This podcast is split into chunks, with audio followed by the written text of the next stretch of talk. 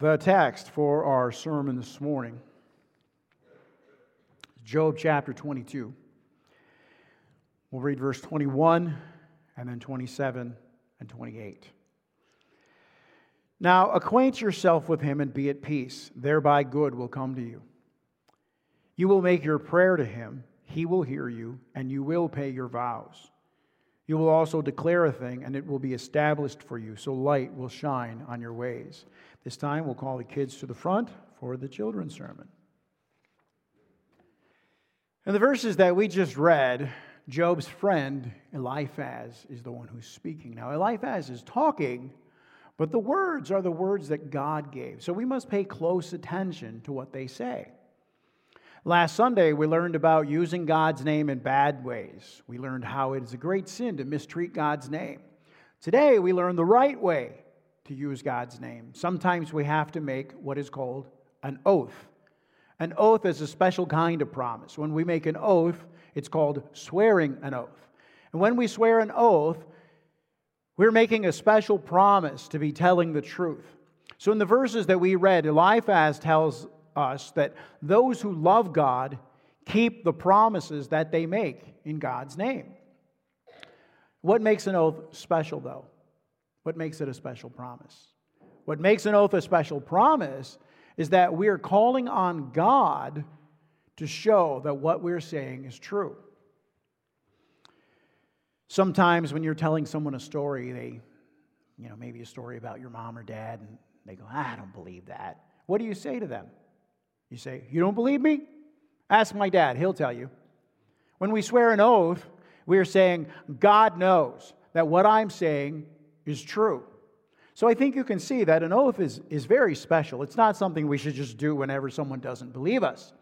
Now, did you know that your parents made an oath for you when you were baptized? They promised to raise you as a Christian to bring you to church, to teach you to pray, to make sure that you know what the Bible teaches. One day you'll go to confirmation class and you'll learn more about your Christian faith. And then you'll stand up here and take that oath for yourself as your promise to love and serve God. Your parents did that for you because they love you. You were too little to do it for yourself, so they did it for you. Wasn't that good of them? Yeah. And one day you'll make that oath your own promise, and that'll be good too. Now, we're learning about the Ten Commandments. And the Ten Commandments are not just 10 rules to live by, there are also 10 promises that God makes to his people.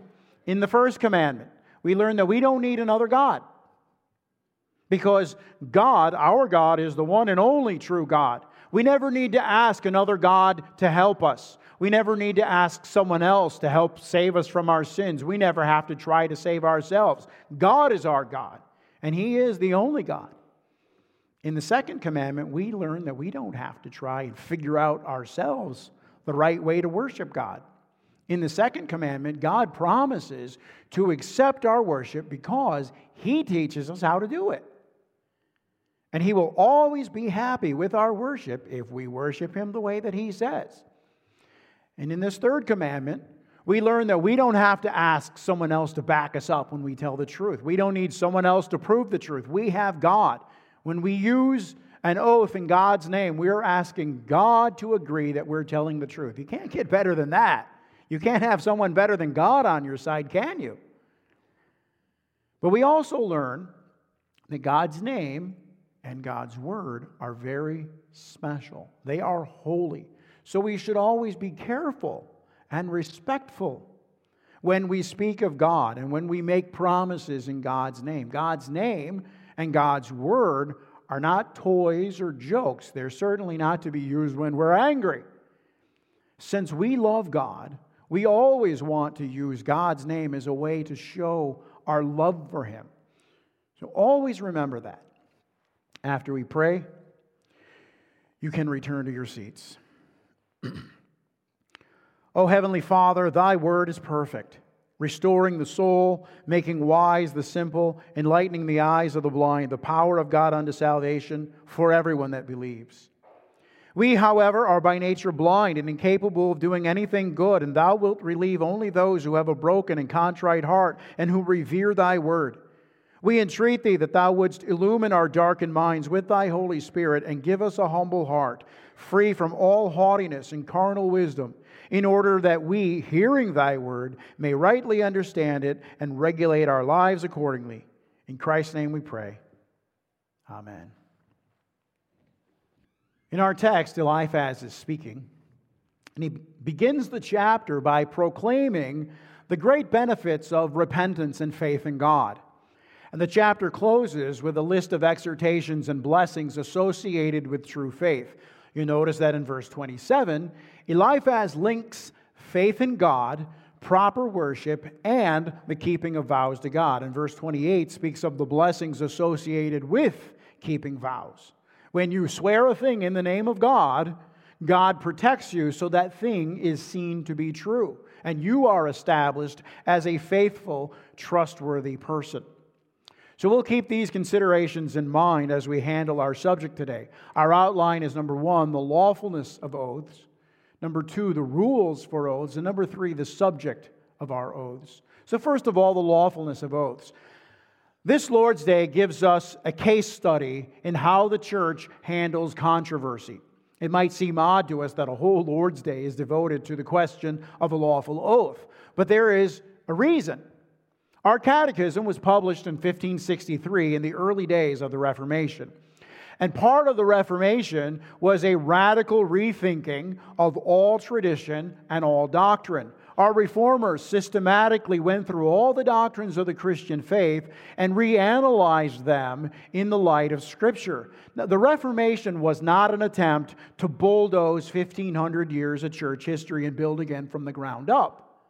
But as is the case in any movement, there are those who misunderstand what's going on. My daughter and I discussed this phenomenon about a week ago. Robespierre, the, the, one of the leaders of the French Revolution, this man sent countless people to the guillotine. He himself was eventually deemed not revolutionary enough and was himself sent to the guillotine. In the early days of the Reformation in Germany, there were those who felt that the Reformation wasn't reforming the church enough. And these men led groups that splintered away. Of primary concern then to our German and Swiss reformers were the Anabaptists. In the early so today we think of the Anabaptists as the quiet, keep to themselves Hutterites or Amish. In the 1500s they were anything but quiet and keep to themselves people. They were violent revolutionaries. They were the communists of the 16th century. One of their leaders, John of Leyden, established his own kingdom in Munster, and he sat on a throne with the title King of the New Jerusalem and of righteousness over the whole earth. Their other leaders were men known as the Zwickau prophets, who claimed to be receiving new revelations directly from God, you know, as if they were equals of the Old Testament prophets. Now, obviously, this made them trouble for our reformers. The reformers were engaged in a legitimate work of purifying the church from unscriptural traditions and beliefs. They were saying, look, some things need to be corrected. The Anabaptists were saying, let's just torch the place and start over. Now, Jesus never promised that the church wouldn't sometimes be obscured, but he did promise that the gates of hell would never prevail against it. You read the book of Judges, for instance, and you'll be hard pressed to find the true church. Even the heroes of the book are pretty despicable most of the time. But right smack in the middle of that era, we find the Bethlehem of Boaz and Ruth. The church was largely obscured from view, but it wasn't gone. So while the reformers were saying that the church had been obscured and needed cleaning up, the Anabaptists were saying the church is gone and it needs to be founded all over again. Now, where did they get, where did such a belief originate? Now, we need to understand something very important, and I know this feels tedious to many people, but it is incredibly important and incredibly true. What a man practices is a direct result of what he believes. That's why Reformed churches have always placed such a high premium on theology and doctrinal precision. A man never lives higher than his doctrine. Water doesn't rise higher than its source. Now, the Anabaptists taught that the physical material of Jesus' human nature didn't come from Mary. He brought it with him from heaven, and he merely passed through Mary like water through a pipe. Now let's ask an important question What communion does water have with a pipe? Yeah, none. What communion would Christ have with us if he had merely passed through Mary? None. He'd be entirely outside of the human race, in which case he couldn't save us. Now, this view of Christ's nature influenced their view of the church. Christians, they said, stand completely outside of the world. Now, what does the Bible teach? It says that God calls his people spiritually out of the world, but he doesn't call them physically out. He doesn't separate them from society into communes. His people are to be salt and they are to be light. They are to bear witness to Christ in a dark world. Light must not be put under a bushel. The Anabaptists had other distinct doctrines. They still do. First, they rejected the church's scriptural practice of baptizing their children. That's where they get their name. That prefix Ana in Anabaptist means again. A, a direct English rendering would be rebaptizer. Among their other distinctives were, were pacifism, political dissent, abstaining from an oath. The Anabaptist says, Why should you swear? Aren't Christians truthful? Christians are born of the truth. Swear not at all and he appeals to Matthew 5. Now, it's important to state the facts. Matthew 5 does use those words, that's how they're written. But we must never take words out of their context, nor bring our own context to the words, because that gives the words a meaning entirely different than intended. So the Anabaptists misread the Sermon on the Mount, and they claimed that God was updating the morality of the Old Testament. They claimed that what Jesus taught in the Sermon on the Mount was fundamentally opposed to the ethics of God's people in the Old Testament. Now, that is dangerous because that places a wedge, it drives a wedge between the Old and New Testaments. It breaks the continuity of the covenant and places a wedge between Old Testament Israel and the New Testament church. It places a wedge between God's sovereignty over nations as well as over individuals.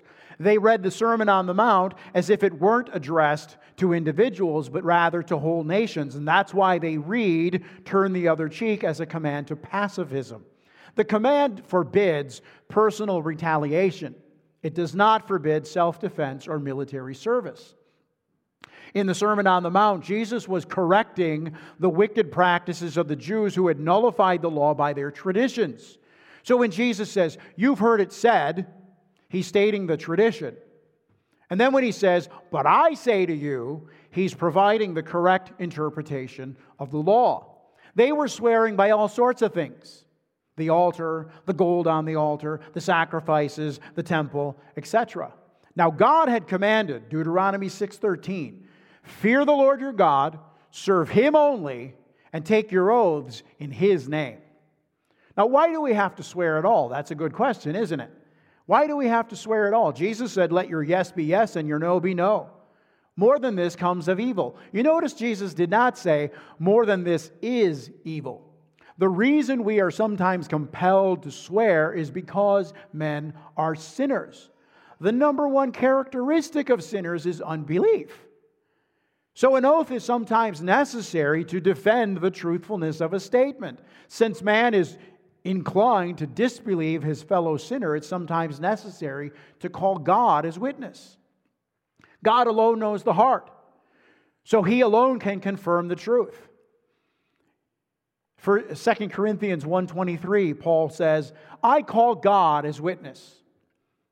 In Joshua 22, verse 22, Reuben, Gad, and the half tribe of Manasseh say, The Lord God of gods, the Lord God of gods, he knows. A true oath is calling God as witness. The oaths that Jesus is rebuking were oaths made in the names of creatures. These things don't know the heart, they don't know the truth, they're inanimate, so they can't be witnesses. Now, the seriousness of the oath is seen in its actual nature. What is it? It is calling upon God who knows our hearts and who knows the truth. So, when we call upon God as witness, and what we're calling him to witness about is untrue, we're making God a party to our lie. Therefore, we're invoking his judgment upon ourselves. And that can actually be seen in the format of righteous oaths in the Old Testament. The most common format of the oath begins with the words, The Lord do so to me, and more also. That's the almost universal form of the oath in the Old Testament. Now, the background to that phrase, the Lord do so to me and more also, is God's covenant with Abraham. The covenant making procedure required killing animals and splitting their corpses in half, then laying the corpses out as a pathway.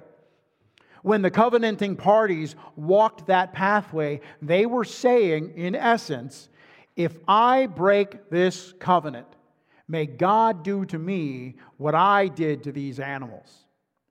So when the Old Testament saints swore oaths, they were calling upon God as witness and acknowledging God's right to exact revenge if they were speaking an untruth in God's name. Because an oath is calling upon the God of the covenant to bear witness to the truth. Now, I want to make one quick but important observation before we move to the second point. In the early days of the church, there were men that we, we, we call dualists. They believed that the material world was created by the evil God of the Old Testament, and the spiritual world was created by the good God of the New Testament. The fundamental position of the Anabaptist movement is rotten. It is dualism. Now, it does not claim that there are two gods, but it acts as if it as if there are, by driving a wedge between the morality of the God of the Old Testament and the morality of Jesus in the New Testament. And the evil effects of this error are still with us to this day. You see it whenever anyone defends immoral behavior by claiming that Jesus never speaks about it in the New Testament. You see it when men appear, uh, appeal to the New Testament alone for doctrine instead of to the whole Bible. The unspoken assumption is that there is no continuity between the Old and New Testaments. And if such is the case, well, we can safely throw away the Old Testament because it contains nothing of value to us. So we come to our second point the rules of an oath. At the beginning of this sermon, I said that this Lord's Day is a case study on how the church handles controversy. Now, that's actually true of all of the church's creeds and confessions. The Nicene Creed that we recite during Advent was a response to the error of Arius and his followers who denied the deity of Christ. The Athanasian Creed was a response to denials of the Trinity. The canons of Dort were a response to the errors of James Arminius. The church is often forced to clarify her beliefs, to state her doctrines with additional clarity, even to codify the use of terms. That's what we have in this Lord's Day 37. The authors of the Catechism were responding to the errors of Rome on the one hand and the Anabaptists on the other hand. The Catechism states that the, the rules of a lawful oath, when the magistrate requires it, or when it may be needful otherwise to maintain and promote fidelity and truth. The scriptures that the Catechism lists as the source of its answer come from both the Old and the New Testaments. In other words, the way the church is to respond to controversy is by appeal to the whole Word of God and to the Word of God alone. When a controversy arises about doctrine or practice, the church is never to ask, What's everybody else doing? What do the top scholars say? What's the consensus of psychology? What does our culture believe? No, the question is always, What saith the Scripture? To the law and to the testimony. If they do not speak according to this word, it is because there is no light in them. Remember, Saul swore a rash oath in 1 Samuel 14, which nearly cost Jonathan his life. When his fighting men most needed their strength, he put them under a mandatory fast with a curse on anyone who ate. David swore a rash oath in 1 Samuel 25, swearing that he would wreak vengeance on Nabal and his household. Herod swore a rash oath, and it cost John the Baptist his head. Such oaths are always improper. Other examples of this would be the promises that people make when they're in trouble Lord, if you get me out of this, I swear I'll go to church every Sunday from now on. I promise I'll never touch another drop of booze. Now, these oaths are not only rash oaths, they're not even of the same nature as a biblical oath. Because a biblical oath is one that calls upon God to bear witness to the truth. These foxhole oaths don't call on God to bear witness to truth. At best, they're attempted bribery. They're offering to God what we already owe him and then hoping he'll take it and look the other way. David's oath was a profane oath because it was calling on God's name as witness to his own thirst for revenge. Saul's oath was rash because it punished righteous men and it strengthened the hand of their enemies. Herod's oath was the effect of drunkenness. Now, making oaths is handled extensively in Scripture, especially in Leviticus. And the law pronounces judgment on anyone who carelessly utters an oath, whether to do good or evil. Think about this. In other words, you're guilty of breaking it if you fail to do what you swore, even if what you swore to do was wrong. You'd be guilty of sin if you fulfilled it because it was to do evil. And you'd be guilty if you didn't fulfill it because you would have taken God's name in vain. You would have called God to witness a lie. And that's why the Bible says, God is in heaven and you are on earth, so let your words be few. How many I do's have been sworn at God's altar that were later, later trampled in the mud as non binding? But the law does not say, Thou shalt never swear an oath. In fact, it commands us to swear in God's name. Deuteronomy 10 20. You shall fear the Lord your God, you shall serve him and cling to him, and you shall swear by his name. More than that, Scripture provides examples. This is what our catechism tells us in both the Old and the New Testaments of men swearing lawful oaths. In Genesis 21, Abraham swore an oath of peace to Abimelech. In Genesis 31, Jacob swore an oath to Laban. In Romans 1 9, Paul swears to proclaim the truth and calls God to witness this fact. You may have noticed the leeway that our justice system uh, judicial system pro- gives for people with the Anabaptist objection to swearing oaths, because they are allowed to say, I solemnly affirm instead of I solemnly swear. You can laugh off the Anabaptists of the 16th century as weirdos, but here we are 500 years later, still straddled with some of their quirks. And that's why it isn't imbalanced for our catechism to devote a whole extra Lord's Day to this discussion. To this day, Christians are torn over the questions of owning firearms or of self defense, or of just war, or of the death penalty. And the negative positions, that is, Christians must not own firearms, Christians mustn't practice self defense, Christians must never militarily defend their nations, criminals are not to be executed for their crimes. Those positions are all unscriptural ideas that have trickled down to us from the Anabaptists of the 16th century. We come to the third point then the subject of our oath. The subject of our oaths must always be God.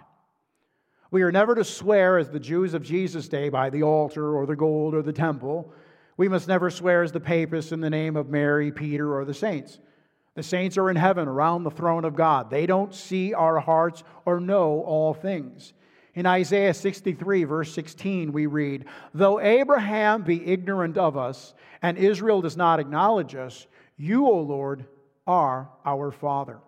How could you swear in Abraham or Israel's name? They don't know us. How could I swear in Peter's name? He doesn't know me. He can't see my heart.